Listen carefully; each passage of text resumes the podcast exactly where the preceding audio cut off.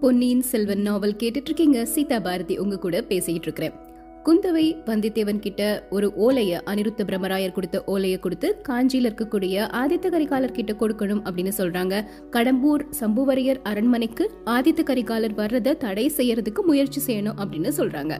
இப்போ வந்தியத்தேவன் அங்கிருந்து கிளம்பி காஞ்சியை நோக்கி போறாரு. அதுக்கப்புறமா என்ன நடக்குதுங்கிறத தெரிஞ்சுக்கலாம். அத்தியாயம் முப்பத்தி ஒன்று பசும் பட்டாடை.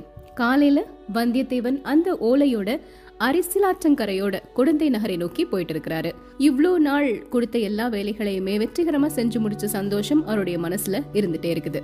இவ்வளோ விதவிதமான சாயல்கள் நிறைஞ்ச அந்த பச்சை பட்டாடையின் அழகை தூக்கி காட்டுறதுக்குன்னே நட்சத்திர பொட்டுக்கள் பதிச்ச மாதிரி குவளை பூக்கள் குமுதங்கள் செந்தாமரை செங்கழுநீர் பூக்கள் எல்லாம் அங்கங்க ஜொலிச்சு பூத்து குலுங்கிக்கிட்டே இருந்துச்சு. இந்த மாதிரி கொஞ்சம் தூரம் அப்படி குழந்தை நகரை நோக்கி போயிட்டே இருக்கும்போது அவருக்கு ஒரு ஓய்வு தேவைப்பட்டுச்சு. அதனால அந்த குதிரைய ஒரு ஓரமா நிறுத்திட்டு ஒரு ஓடை கரையோரமா போறாரு. அந்த ஓடையில இருக்கக்கூடிய தண்ணீர்ல பாக்குறாரு.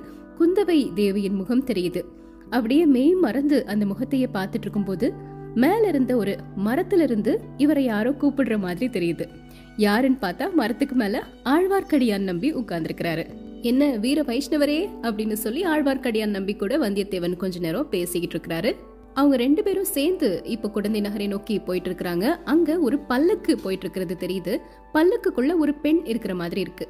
ஆனா அது யாருன்னு தெரியல. ஏதோ ஒரு ராஜகுலத்து பெண்ணா தான் இருக்கணும் அப்படின்னு தெரியுது. பக்கத்துல ஒரு தாதி பெண் நடந்து போயிட்டு இருக்காங்க வந்தியத்தேவன் ஆழ்வார்க்கடியான பார்த்து வைஷ்ணவரே அந்த பல்லக்குல இருக்கிறது யாருன்னு தெரியுமா? அப்படின்னு கேக்குறாரு. ஆழ்வார்க்கடியான் சொல்றாரு இவ்ளோ நாள் தேவையில்லாத பிரச்சனைகள்ல ஈடுபட்டு உனக்கு எவ்வளவு குழப்பம் வந்தது? எல்லாம் பார்த்தல இதுக்கப்புறமாவது தேவையில்லாத பிரச்சனைகள்ல உன்னுடைய தலைய நுழைக்காத அப்படின்னு அறிவுரை சொல்றாரு. அதுவும் சரிதான். தேவையில்லாத பிரச்சனைகள்ல எதுலையுமே தலையிடக்கூடாது அப்படின்னு சொல்லிட்டு திரும்பவும் அவங்க ரெண்டு பேரும் போயிட்டே இருக்கிறாங்க. கொஞ்ச நேரம் ஆன உடனே வந்தியத்தேவனுடைய குதிரை அந்த பல்லக்க தாண்டி போகுது. பல்லக்கினுடைய திரை கொஞ்சம் விலகுது. உள்ள இருக்கிறது யாரு அப்படின்னா கொடும்பாளூர் இளவரசி வானதி அப்படிங்கறது தெரிஞ்சது. எல்லா பக்கத்துலயும் அபாயங்கள் சூழ்ந்திருக்கக்கூடிய இந்த காலத்துல இந்த கொடும்பாளூர் இளவரசி தனியா எங்க புறப்பட்டு போயிட்டு இருக்கிறா கூட பாதுகாப்புக்கு கூட ஆள் இல்லையே அப்படின்னு யோசிக்கிறாரு. கொஞ்ச தூரத்துல தள்ளி பார்க்கும்போது பயங்கர தோற்றத்தோட ரெண்டு காலாமுக சைவர்கள் வானதியின் பல்லக்கையே உற்று பார்த்துட்டு இருக்கிறாங்க அதுவும் தெரிஞ்சது. இவங்க எதுக்காக வானதியின் பல்லக்கை இப்படி பாக்குறாங்க அவங்க யாரு? அரிச்சந்திர நதிக்கரையில படுத்து தூங்கும் போது பக்கத்துல வந்து நின்னு பேசினவங்க இல்லையா? ஏன் இவங்க இப்படி பாக்குறாங்க அப்படின்னு வந்தியத்தேவன் யோசிக்கிறாரு. இந்த சமயத்துல ஆழ்வார்க்கடியான் வந்தியத்தேவன் கிட்ட இருந்து விடை பெற்று அவருடைய பயணத்தை தொடர்ந்து போக ஆரம்பிச்சிட்டாரு. வந்தியத்தேவன் வானதியை பற்றியே யோசிச்சுட்டு இருக்கிறாரு வானதி கிட்ட வந்தியத்தேவனுக்கு அவ்வளவு அனுதாபம் இல்ல. பொன்னியின் செல்வருடைய மனதுல பூங்குழல் இருக்க வேண்டிய இடத்துல வானதி இருக்கிறது அவருக்கு பிடிக்கவே இல்ல. ஆனாலும் இளைய பிராட்டி வானதி கிட்ட அளவில்லாத அன்பு வச்சிருக்காங்க அப்படிங்கறத மறக்கவே முடியல வந்தியத்தேவனால. அதனால வானதிக்கு ஏதாவது ஒரு அபாயம் வந்துச்சுன்னா இளைய பிராட்டி ரொம்பவே கவலைப்படுவாங்க. அபாயம் எதுக்காக வரணும்? வர்றதுக்கு ஒன்றும் வாய்ப்பில்லையே. அது மட்டும் இல்லாம சம்மந்தம் இல்லாத காரியங்கள்ல தலையிட்டு கொள்ளாதே. உன்னுடைய வேலையை மட்டும் பாரு அப்படின்னு ஆழ்வார்க்கடியான் வர புத்திமதி சொன்னாரு. என்னவோ ஆகட்டும். நமக்கு எதுக்கு வம்பு? அப்படின்னு சொல்லி குடந்தையை நோக்கி போறாரு. குடந்தையில இருக்கிற ஜோதிடர் வீட்டுக்கு போறாரு வந்தியத்தேவன். அத்தியாயம் முப்பத்தி இரண்டு பிரம்மாவின் தலை. குழந்தை ஜோதிடரை சந்திச்சு வந்தியத்தேவன் பேசிட்டே இருக்கிறாரு. "அஹ், ஜோதிடரே வால் நட்சத்திரம் இப்ப எப்படி இருக்குது? அப்படின்னு கேக்குறாரு. ரொம்ப நீளமா பின்னிரவு நேரங்கள்ல தெரியுது. இனிமே நீளம் குறைய வேண்டியதுதான். அதனால விபத்து எதுவும் ஏற்படுறதா இருந்துச்சுன்னா சீக்கிரத்துல ஏற்பட்டுரும். கடவுளே ராஜகுலத்துல யாருக்கு என்ன நேரிடமோ தெரியலையே அப்படிங்கிறாரு ஜோதிடர். ராஜகுலத்துல யாருக்கு சீக்கிரமா விபத்து ஏற்பட போகுது? தஞ்சையில படுத்த படுக்கையா இருக்கக்கூடிய சுந்தர சோழருக்கா? நாகப்பட்டினத்துல ஜுரம் வந்து கிடக்கக்கூடிய பொன்னியின் செல்வருக்கா? கடம்பூர் மாளிகையில நந்தினிய சந்திக்க போற ஆதித்த கரிகாலருக்கா? இல்லனா ராஜ்யத்துக்கு ஆசைப்பட்டு மக்களின் கோபத்துக்கு ஆளாகி இருக்கக்கூடிய மதுராந்தகருக்கா? யாருக்கு என்ன நடக்க போகுது அப்படின்னு குழம்புறாரு. இருந்தாலும் முகத்துல எதையுமே காட்டிக்காம அதெல்லாம் இருக்கட்டும் ஜோதிடரே ராஜகுலத்தவரின் விஷயம் நமக்கு எதுக்கு? நான் இப்ப மேற்கொண்டு போகக்கூடிய காரியம் எப்படி இருக்கும்? அதை சொல்லுங்க அப்படின்னு கேக்குறாரு. தம்பி முன்னாடி உனக்கு சொன்னதை தான் இப்பவும் சொல்றேன். எத்தனையோ விபத்துக்கள் வரும். ஆனா அதை எல்லாத்தையும் வெற்றி கொள்றதுக்கு எதிர்பாராத உதவிகளும் உனக்கு கிடைக்கும் அப்படின்னு சொல்றாரு குழந்தை ஜோதிடர். இப்படி வந்தியத்தேவன் குழந்தை ஜோதிடர் கிட்ட பேசிட்டு இருக்கும்போது வாசல்ல யாரோ வந்துட்டு இருக்கிற மாதிரி தெரியுது. யாரு அப்படின்னு சொல்லிட்டு வெளியே பாக்குறாரு. வேற யாரும் கிடையாது. வானதி தான் பல்லக்குல அங்க வந்திருக்கிறாங்க. வந்தியத்தேவன் எந்திரிச்சு நின்று மரியாதையோட தேவி மன்னிக்கணும். நீங்க இங்க வரப்போறீங்கன்னு தெரிஞ்சிருந்தா நான் வந்திருக்க மாட்டேன் அப்படின்னு சொல்றாரு. அத்தியாயம் முப்பத்தி மூன்று வானதி கேட்ட உதவி. வானதி வந்தியத்தேவனை பார்த்து ஐயா என்கிட்ட உங்களுக்கு என்ன அவ்வளோ கோபம்? உங்களுக்கு நான் என்ன தீங்கு செஞ்சேன்? அப்படின்னு கேக்குறாங்க. அம்மணி மன்னிக்கணும். அந்த மாதிரி நான் எதுவும் சொல்லலையே. நீங்க ஜோதிடரை பார்த்துட்டு போற வரைக்கும் நான் வெளியே காத்திருப்பேன்.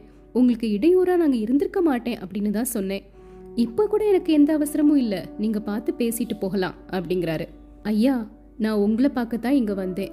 வழியில நீங்க குதிரை மேல போனதை பார்த்தேன். நின்னு என்ன விசாரிப்பீங்க அப்படின்னு நினைச்சேன்.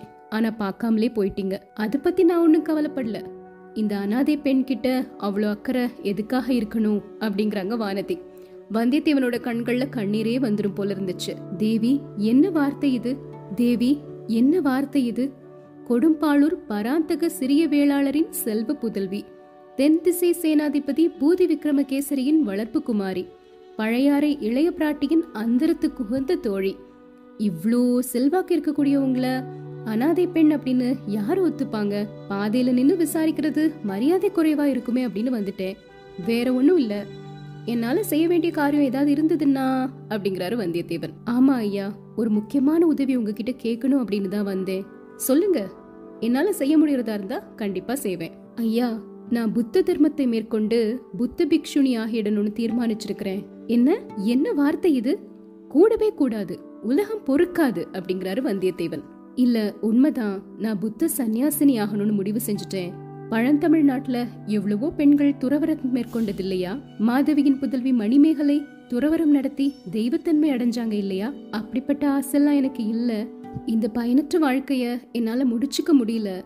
நான் உயிரோடு இருக்கணும்னு கடவுள் நினைக்கிறாரு போல. ஆனா அப்படி இருக்கக்கூடிய காலத்தை புத்த மதத்துல சேர்ந்து ஜீவகாருண்யம் செஞ்சு கழிக்க விரும்புறேன். அதுக்கு நீங்க உதவி செய்யணும் அப்படிங்கிறாங்க வானதி. இந்த விஷயத்துல நான் என்ன உதவி செய்யக்கூடும் தேவி? நாகப்பட்டினத்துல இருக்கிற சூடாமணி விகாரத்துக்கு போறதுக்காகத்தான் நான் புறப்பட்டேன். அங்க போய் புத்த குருமார்கள் எல்லாம் பார்த்து தீட்சை பெற்றுக்கணும்னு நினைக்கிறேன். வழித்துணைக்கு நீங்க என் கூட நாகப்பட்டினம் வரைக்கும் வரணும். அதுதான் நான் உங்ககிட்ட கேட்கக்கூடிய உதவி அப்படிங்கிறாங்க வானதி. வந்தியத்தேவனுக்கு தூக்கி வாரி போட்டுருச்சு. கொடும்பாளூர் இளவரசி வானதி லேஸ்பட்டவ இல்லை. நானும் இளைய பிராட்டி குந்தவையும் பேசிக்கிட்டு இருந்தது அரை குறையா வானதியுடைய காதல விழுந்திருக்குது. முழு விவரத்தையும் தெரிஞ்சுக்கிறதுக்காக தான் இப்படி பேச்சு கொடுத்து பாக்குறா நாகப்பட்டினம் சூடாமணி விகாரத்துக்கு போக புறப்பட்டது இளவரசரை அங்க பார்க்கக்கூடிய நோக்கத்தோட தான். அதுக்கு ஒரு நாளும் உடந்தையா இருக்க கூடாது அப்படின்னு நினைச்சுக்கிட்டு அம்மணி என்னை மன்னிச்சிருங்க. நீங்க கோரக்கூடிய உதவி என்னுடைய சக்திக்கு அப்பாற்பட்டது. நான் இந்த சமயம் செய்ய முடியாது. முதன் மந்திரியும் இளைய பிராட்டியும் அவசரமா என்னை காஞ்சிக்கு போகும்படி கட்டளையிட்டு இருக்கிறாங்க அவங்க கொடுத்த ஓலையோட காஞ்சிக்கு போயிட்டு இருக்கிறேன் அதனால என்னால் முடியாது அப்படிங்கிறாரு. சரி விருப்பம் இல்லைன்னா பரவாயில்ல. தனியாக பிரயாணம் செய்யணுங்கிற எண்ணத்தோட தான் நான் கிளம்புனேன். ஆனா சில இடங்கள்ல காலாமுகர்களின் கூட்டத்தை பார்த்த உடனே எனக்கு கொஞ்சம் பயமாகிருச்சு. கடவுள் இருக்கிறாரு. அவர் மேல பாரத்தை போட்டுட்டு நான் போறேன் அப்படின்னு சொல்லிட்டு கிளம்புறாங்க. அப்போ ஜோதிடர் தேவி இது இருட்டக்கூடிய சமயமாகிருச்சே. அமாவாசை வேற. மேகங்கள் எல்லாம் குமுறிக்கிட்டு இருக்குது ராத்திரி மழை பெஞ்சாலும் பெய்யும். இன்னைக்கு மட்டும் இங்க தங்கிட்டு நாளைக்கு காலையில போகலாமே அப்படிங்கிறாரு. இல்ல ஜோதிடரே மன்னிக்கணும். ராத்திரி திருவாரூர் போய் தங்குறதா தான் எண்ணம் அப்படின்னு சொல்லிட்டு வானதி கிளம்பி போறாங்க. வந்தியத்தேவன் ஜோதிடர் கிட்ட கேக்குறாரு கொடும்பாளூர் இளவரசி கொஞ்ச நாளைக்கு முன்னாடி வரைக்கும் ரொம்ப பயந்தாங்கோழியா இருந்தா. இந்த பெண்ணுக்கு எப்படி இவ்வளவு தைரியம் வந்துச்சு? ராத்திரி தனியா பயணம் செய்ய கிளம்புனது இவ்வளவு பெரிய ஆச்சரியம். அப்படிங்கிறாரு. ஜோதிடர் சொல்றாரு எனக்கும் அது ஆச்சரியத்தை தான் தருது. இதுக்கு முன்னாடி இந்த பெண் இந்த குடிசைக்கு வந்திருக்கும் போது திடீர்னு மயக்க போட்டு விழுந்துட்டா. தயங்கி தயங்கி ஒரு மாதிரி அமைதியான குரல்ல பேசினா. இன்னைக்கு எவ்வளவு படபடப்பாவும் துணிச்சலாவும் பேசிட்டு இருக்கிறா அப்படிங்கிறாரு ஜோதிடர். இப்படி அவங்க மனம் மாறினதுக்கு என்ன காரணம் இருக்கும்னு நினைக்கிறீங்க? அப்படின்னு கேக்குறாரு வந்தியத்தேவன். ஜோதிடர் சொல்றாரு ஏதோ ஒரு முக்கியமான செய்தி. இவளுடைய மனசுல ஒரு பெரிய அதிர்ச்சியை உண்டு பண்ணிருக்கணும் வந்தியத்தேவன் யோசிக்கிறாரு என்ன செய்தி அதிர்ச்சியை உண்டு பண்ணிருக்கோம் பொன்னியின் செல்வரை கடல் கொண்டு போயிருச்சு அப்படிங்கிற செய்தியா? இல்லனா அவர் பிழைச்சு நாகப்பட்டினத்துல இருக்கிறாரு அப்படிங்கிற செய்தியா? இல்லனா பூங்குழலிய பற்றி நான் சொன்ன செய்தியா? எது இவளுக்கு இத்தகைய அதிர்ச்சியை உண்டு பண்ணிருக்கோம் அப்படின்னு யோசிச்சுட்டே இருக்கிறாரு. அப்புறம் குழந்தை ஜோதிடர் கிட்ட விடை பெற்றுட்டு வந்தியத்தேவன் கிளம்பி போறாரு. ஜோதிடர் வீட்ல இருந்து கொஞ்ச தூரம் வரைக்கும் ஒரே பாதை தான் இருந்தது. அதனால பல்லக்கு போன அதே பாதையிலே வந்தியத்தேவனும் போயிட்டே இருக்கிறாரு. கொடும்பாளூர் இளவரசி கேட்ட உதவிய மறுத்துட்டோமே. ஒருவேளை அவளுக்கு ஏதாவது அபாயம் ஏற்பட்டதுன்னா அந்த பழி என்னெல்லாம் வந்து சேரும்? அதுக்கப்புறமா அதை என்னால் தாங்கிக்க முடியுமா? இப்படிலாம் யோசிச்சுக்கிட்டு வந்தியத்தேவன் போயிட்டே இருக்கிறாரு. அப்போ திடீர்னு ஒரு மாதிரி பயங்கரமான அபய குரல் கேட்குது அது ஒரு பெண்ணினுடைய குரல் அப்படின்னு தெரியுது. என்ன ஆச்சு அப்படின்னு அங்கேயும் இங்கேயும் திரும்பி பார்க்கறாரு வேகமா இன்னொரு திசையை நோக்கி ஓடி போய் பார்க்குறாரு அங்க ஒரு சாலை முடுக்குல ஒரு மரம் இருந்தது. அந்த மரத்துல ஒரு பெண்ணை கட்டி போட்டிருந்தாங்க. அவளுடைய வாயில ஒரு துணியும் அடைக்கப்பட்டிருந்துச்சு. ராத்திரி நேரங்கிறதுனால அது யாரு அப்படின்னு தெரியல. கிட்ட போய் பார்க்கும்போது வானதியுடைய பல்லக்குக்கு கூட சேர்ந்து நடந்து போன அந்த தோழி பெண் அப்படிங்கிறது தெரிய வந்துச்சு. முனகிக்கிட்டே இருந்தாங்க. வந்தியத்தேவன் அந்த துணியை எடுத்து விட்டுட்டு அவங்க கையில் இருக்கக்கூடிய கட்டுக்களையும் அவிழ்த்து விடுறாரு. அவ்வளோ பலமா கட்டலை அப்படிங்கிறதும் தெரியுது. பெண்ணே என்னாச்சு? பல்லக்கு எங்க? உன்னுடைய எஜமானி எங்க? அப்படின்னு கேட்குறாரு பதறிக்கிட்டே. அந்த பெண் அப்படி உளறி உளறி சொல்றாங்க சாலை முடுக்குல பல்லக்கு திரும்பும்போது திடீர்னு ஏழு எட்டு பேர் வந்தாங்க. அவங்க கைகளில் மண்டை ஓடு சூலாயுதம்லாம் வச்சுருந்தாங்க. ரெண்டு பேர் என்னைய அடித்து கீழே தள்ளிட்டு மரத்தில் கொண்டு வந்து கட்டி வச்சுட்டாங்க. மற்றவங்க அந்த பல்லக்கை தூக்கிட்டு அங்கேருந்து போயிட்டாங்க அப்படின்னு அந்த பெண் சொல்கிறாங்க சரி நீ குழந்தை ஜோதிடர் வீட்டில் போய் பத்திரமா இரு. நான் உன்னுடைய எஜமானி எப்படியாவது தேடி கண்டுபிடிச்சிடுறேன் அப்படின்னு சொல்லிட்டு பல்லக்கு போன அந்த திசையை நோக்கி வந்தியத்தேவன் போறாரு. அத்தியாயம் முப்பத்தி நான்கு தீவர்த்தி அணைந்தது அமாவாசை வேற முன்னிரவு. நல்லா இருள் சூழ்ந்துருச்சு. நிறைய மேகங்கள் கரிய மேகங்கள் பரவலா இருந்தது. கொஞ்ச நேரத்துல மழை வரும் அப்படிங்கிற மாதிரி தோணுச்சு. வந்தியத்தேவன் குதிரையை செலுத்திக்கிட்டு வேகமா போறாரு. எங்க போறோம்? எதுக்கு போறோம்? போறதுனால ஏதாவது பயன் கிடைக்குமா? எதுவுமே தெரியல. குந்தவை பிராட்டியின் அருமை தோழிக்கு ஆபத்து வந்திருக்கு. அவளை எப்படியாவது காப்பாற்றணும் அப்படிங்கிறது தான் அவருடைய மனசுல இருந்துட்டே இருந்தது.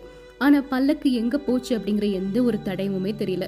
நேரம் ஆக ஆக தேவையில்லாம வந்துட்டு இருக்கிறோமோ அப்படிங்கிற ஒரு எண்ணமும் வந்தியத்தேவன் மனசுல உண்டாக ஆரம்பிச்சிருச்சு. எப்படி போய் வானத்தையே கண்டுபிடிக்க போறோம்? எந்த ஒரு சின்ன தடயமுமே இல்லையே அப்படின்னு யோசிச்சுட்டே போயிட்டு இருக்கிறாரு நல்ல மழை வேற பெய்ய ஆரம்பிச்சிருச்சு. மழையில தொடர்ந்து போக முடியாம எங்கேயாவது ஒதுங்கலான்னு அவர் நினைக்கும் போது ஒரு பாழடைஞ்ச மண்டபம் தெரிஞ்சது. அந்த பாழடைஞ்ச மண்டபத்துல ஒரு மறைவுல குதிரையோட நிக்கிறாரு வந்தியத்தேவன். அந்த இருட்டையே உத்து பார்த்துட்டு இருக்கிறாரு திடீர்னு யார் அங்கே? அப்படின்னு ஒரு குரல் கேக்குது. ஏதோ ஒரு பழக்கப்பட்ட குரல் மாதிரி தெரியுது. இன்னொரு குரலும் வருது மகாராஜா அடிமை நான் தான் அப்படின்னு ஒரு குரல். கொஞ்ச நேரத்துக்கு அந்த குரல் கேட்ட இடத்துல தீவர்த்தியினுடைய வெளிச்சமும் தெரியுது. மரத்தோடைய மறைவுல இருந்து வந்தியத்தேவன் எல்லாத்தையும் பார்த்துட்டே இருக்கிறாரு. ஒரு குதிரை இருக்குது குதிரைக்கு மேல மதுராந்தகர் இருக்கிறாரு. பக்கத்துல இன்னொருத்தர் தீவர்த்தியை பிடிச்சிட்டு நின்னுட்டு இருக்கிறாரு அந்த தீவர்த்தியின் வெளிச்சத்தை பார்த்த உடனே திடீர்னு என்னாச்சுன்னா மதுராந்தகர் இருந்த குதிரை மிரண்டு வேகமா ஓட ஆரம்பிச்சிருச்சு. குதிரை நின்றுட்டு இருந்த இடம் வேற ஒரு வாய்க்காலின் கரை. அதனால குதிரை வாய்க்கால் வெள்ளத்துல பாஞ்சிருச்சு. தீவர்த்தி பிடிச்ச மனிதன் மகாராஜா மகாராஜா அப்படின்னு சொல்லிட்டே அந்த குதிரையை பின்தொடர்ந்து வாய்க்கால்ல குதிச்சிட்டாரு. தீவர்த்தியும் வாய்க்கால்ல விழுந்து வெள்ளத்துல அமிழ்ந்து போயிருச்சு. முன்னாடி இருந்ததை விட பயங்கரமான இருள் இப்ப அந்த இடத்துல சூழ்ந்துருச்சு. மதுராந்தகருக்கு என்னாச்சு? அவர் வாய்க்கால்ல விழுந்துட்டாரு. அதுக்கப்புறம் அவர் தப்பிச்சாரா? அவரை எப்படி காப்பாத்துறது? அப்படின்னு வந்தியத்தேவன் யோசிக்கிறாரு. இப்போ வந்தியத்தேவனுக்கு ரெண்டு குழப்பங்கள். வானதி தேவிய தேடி போகணுமா? இல்லனா மதுராந்தகர் கண் முன்னாடியே ஆபத்துக்குள்ளானாரு அவருக்கு உதவி செய்யணுமா? அப்படின்னு. வானதி போன இடமே தெரியல. ஆனா மதுராந்தகர் கண் முன்னாடி ஆபத்துக்குள்ளாகி இருக்கிறாரு அவருக்கு தான் இப்போ உதவி செய்யணும். அவரை தேடி கண்டுபிடிச்சு அவருக்கு எந்த அபாயமும் இல்லைன்னு தெரிஞ்சிருச்சுன்னா அப்புறம் வானதியை தேடி போகலாம் அப்படின்னு நினைச்சிட்டு போறாரு. கடவுளே சம்மந்தம் இல்லாத வேற எந்த காரியத்திலயும் தலையிடக்கூடாதுன்னு தீர்மானிச்சுட்டு தான் கிளம்புனேன். ஆனாலும் இப்ப என்ன நடந்துட்டு இருக்குது அப்படின்னு யோசிக்கிறாரு. குதிரை மெல்ல மெல்ல போயிட்டே இருக்குது. நேரம் ஒவ்வொரு நேரமும் ஒவ்வொரு யுகம் மாதிரி தெரியுது. மழை வேற வலுவா பெஞ்சுக்கிட்டே இருந்தது. கடுமையா இருட்டு இப்ப அப்படியே குடி கொண்டிருக்குது மதுராந்தகர் தனியா குதிரை மேல எதுக்காக வந்தாரு? எங்க போறதுக்காக அவர் புறப்பட்டு வந்தாரு. அவர் கூட வந்த அந்த மனிதன் யாரு? வானதிய கொஞ்சம் பேர் புடிச்சிட்டு போனாங்களே அதுக்கும் இதுக்கும் ஏதாவது சம்மந்தம் இருக்குமா? வானதியுடைய கதி இப்போ என்னவாக இருக்கும்? எதுக்காக நான் இந்த சங்கடத்துல அகப்பட்டுட்டு இருக்கிறேன்? நம்மோட காரியத்தை பார்க்க போலாமே. பேசாம காஞ்சியை நோக்கி போயிடலாமா? ஆனா இந்த மழைக்காலத்துல இந்த இருட்டுல அது எப்படி சாத்தியமாகும்? சரி இந்த காரியங்கள் எல்லாமே நமக்கு சம்பந்தம் இல்லைன்னு எப்படி தீர்மானிக்க முடியும்? கடம்பூர் சம்புவரையர் அரண்மனையில சம்பந்தம் இல்லாத அந்த காரியத்தை கவனிச்சதுனால அப்புறம் எவ்வளவு உபயோகமா இருந்துச்சு? அதே மாதிரி இன்னைக்கு நடக்கக்கூடிய இந்த சம்பவங்கள் எப்படியாவது உபயோகமா தான் இருக்கும் அப்படின்னு நினைச்சிட்டு போறாரு. எங்க போறதுன்னு தெரியாம போயிட்டே இருக்கும்போது அந்த பழைய மண்டபம் ஒரு இடிஞ்ச மண்டபத்துல முதல்ல ஒதுங்கி இருந்தாரு இல்லையா? அதே மண்டபத்துக்கே வந்து சேர்றாரு. அவருடைய ஆடைகள் எல்லாமே நல்லா நனைஞ்சு போயிருந்தது. அது எல்லாத்தையும் உலர்த்தணும். அதனால இந்த ராத்திரி இந்த மண்டபத்துல பேசாம இருந்துட்டு காலையில போகலாம் அப்படின்னு சொல்லி ஒரு இடத்த தேடி கண்டுபிடிச்சு போறாரு. திடீர்னு அந்த கொட்டுற மழையில அவருடைய காலில் நெருப்பு சுடுற மாதிரி சூடா ஏதோ பட்ட மாதிரி இருந்தது. அப்படி அவர் துள்ளி குதிக்கிறதுக்கு என்ன காரணம் அப்படின்னா அங்க பேயோ பிசாசோ யாருமே இல்ல. ஒரு சின்ன குழந்தையினுடைய குரல் கேக்குது. அம்மா அம்மா அப்படிங்கிற ஒரு குரல். பேய் இல்ல பிசாஸ் இல்லன்னு எப்படி சொல்ல முடியும்? ஆனா இந்த நேரத்துல மண்டபத்துல குழந்தையினுடைய குரல் எப்படி கேட்க முடியும்? அம்மா அம்மா ம் அப்படின்னு ஒரு மனித குழந்தையின் குரல் கேட்டுட்டே இருக்குது. அது ரொம்ப பயங்கரமா கொஞ்ச நேரத்துல அழ ஆரம்பிச்சிருச்சு. தாயை பிரிந்த சேயின் பயங்கரமான அழுகை குரல் தான் அது. குழந்தை மட்டும்தான் இருக்குதா? வேற யாரும் இல்லையா? அப்படின்னு வந்து பாக்குறாரு. குழந்தை அழக்கூடிய சத்தம் இப்ப அதிகமா கேட்க ஆரம்பிச்சிருச்சு. யார் அங்கே அப்படின்னு கேக்குறாரு வந்தியத்தேவன். யார் அங்கே அப்படின்னு பதிலுக்கு அந்த குழந்தை குரல் கொடுக்குது. என்னோட அம்மா எங்க? மழை பெய்யுது. அம்மா எங்க? அப்படின்னு கேக்குது அந்த குழந்தை. உன்னோட அம்மா உனக்கு பால் வாங்கிட்டு வர போயிருக்கிறாங்க. இல்ல இல்ல. நீ பொய் சொல்ற. உள்ள வந்தேன்னா என் கையில கத்தி இருக்குது. அதை வச்சு குத்திடுவேன். அப்படின்னு சொல்லுது அந்த குழந்தை. அடே அப்பா பெரிய வீரனா இருக்கிறியே. வெளியே வந்து தான் குத்தேன் அப்படின்னு சொல்றாரு வந்தியத்தேவன். இல்ல இல்ல வெளியே வரக்கூடாது. வெளியே வந்தா புலி இருக்கும் மேல பாஞ்சிடும் அப்படின்னு அம்மா சொல்லியிருக்கிறாங்க. நான் புலியும் இல்ல உன் மேல பாயவும் மாட்டேன். பயப்படாம வெளியே வா அப்படின்னு சொல்றாரு வந்தியத்தேவன். பயமா? எனக்கு என்ன பயம்? அப்படின்னு சொல்லிட்டு அந்த சின்ன குழந்தை இருண்ட மண்டபத்துலேருந்து வெளியே வருது. இப்போ மழையும் நல்லா விட்டுருந்துச்சு. நட்சத்திர வெளிச்சத்தில் அந்த குழந்தைய வந்தியத்தேவன் பார்க்குறாரு நாலு வயசு இருக்கும். இடுப்பில் ஒரு சின்ன பட்டு துணி கழுத்தில் ஒரு ரத்தின மாலை இருந்துச்சு. கண்டிப்பாக பெரிய குலத்து குழந்தையாக தான் இருக்கணும் அப்படின்னு தெரியுது. இந்த குழந்தைய இங்கே தனியாக விட்டுட்டு அவங்க அம்மா எங்கே போயிட்டாங்க? எதுக்காக இங்கே வந்தாங்க? இந்த குழந்தைய ஏன் விட்டுட்டு போனாங்க? அப்படின்னு யோசிக்கிறாரு. குழந்தை உன்னோட அம்மா உன்னை ஏன் விட்டுட்டு போனாங்க? அப்படின்னு கேட்குறாரு வந்தியத்தேவன். அம்மா என்னை விட்டுட்டுலாம் போல. நான் தான் அம்மாவை விட்டுட்டு வந்தேன். ஏன் விட்டுட்டு வந்த? ஒரு குதிரை ஓடி வந்துச்சு. அதை பிடிச்சு அதுக்கு மேலே ஏறலாம் அப்படின்னு நான் சொன்னேன். அம்மா கூடாதுன்னு சொன்னாங்க.